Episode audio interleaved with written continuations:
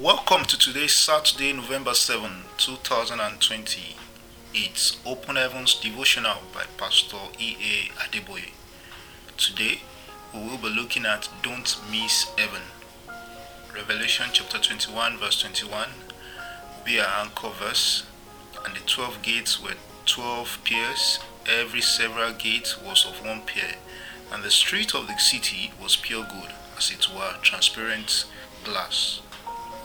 John chapter 14, verse 1 to 3 will be our Bible text for today. Let not your heart be troubled. Ye believe in God, believe also in me.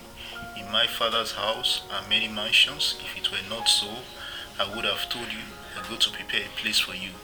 And if I go and prepare a place for you, I will come again and receive you unto myself, that where I am, there ye may be also. No matter how beautiful any earthly city is, none is one tenth as beautiful as heaven.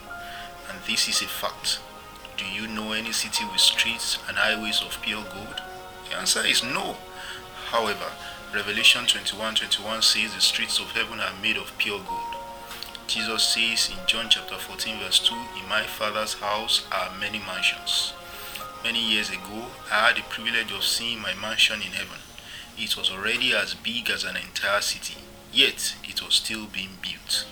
I asked the angel taking me on a tour what I would need a mansion that big for, and he said there was a room in it for each of my spiritual children whenever they came to visit. I once heard the story of an old couple who died and went to heaven.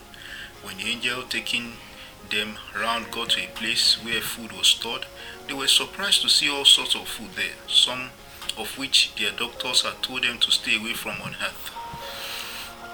The man, surprised, asked if those food items were not dangerous to their health. The angel told them there are no health issues in heaven.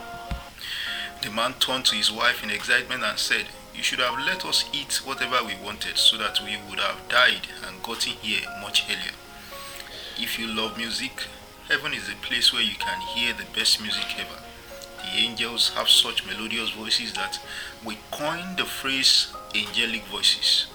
Their melody and harmony is so sweet and perfect that when you hear them, you would get lost in the music. A long time ago, some of us were praying for an elder who was dying when he suddenly looked up and said, Oh, what beautiful voices! Oh, what sweet music! I knew he was hearing the angels singing to welcome him to heaven. So we stopped praying and let him go. In heaven, there is no pain, no worries, just fun and worship to the Most High God. I am determined never to miss heaven.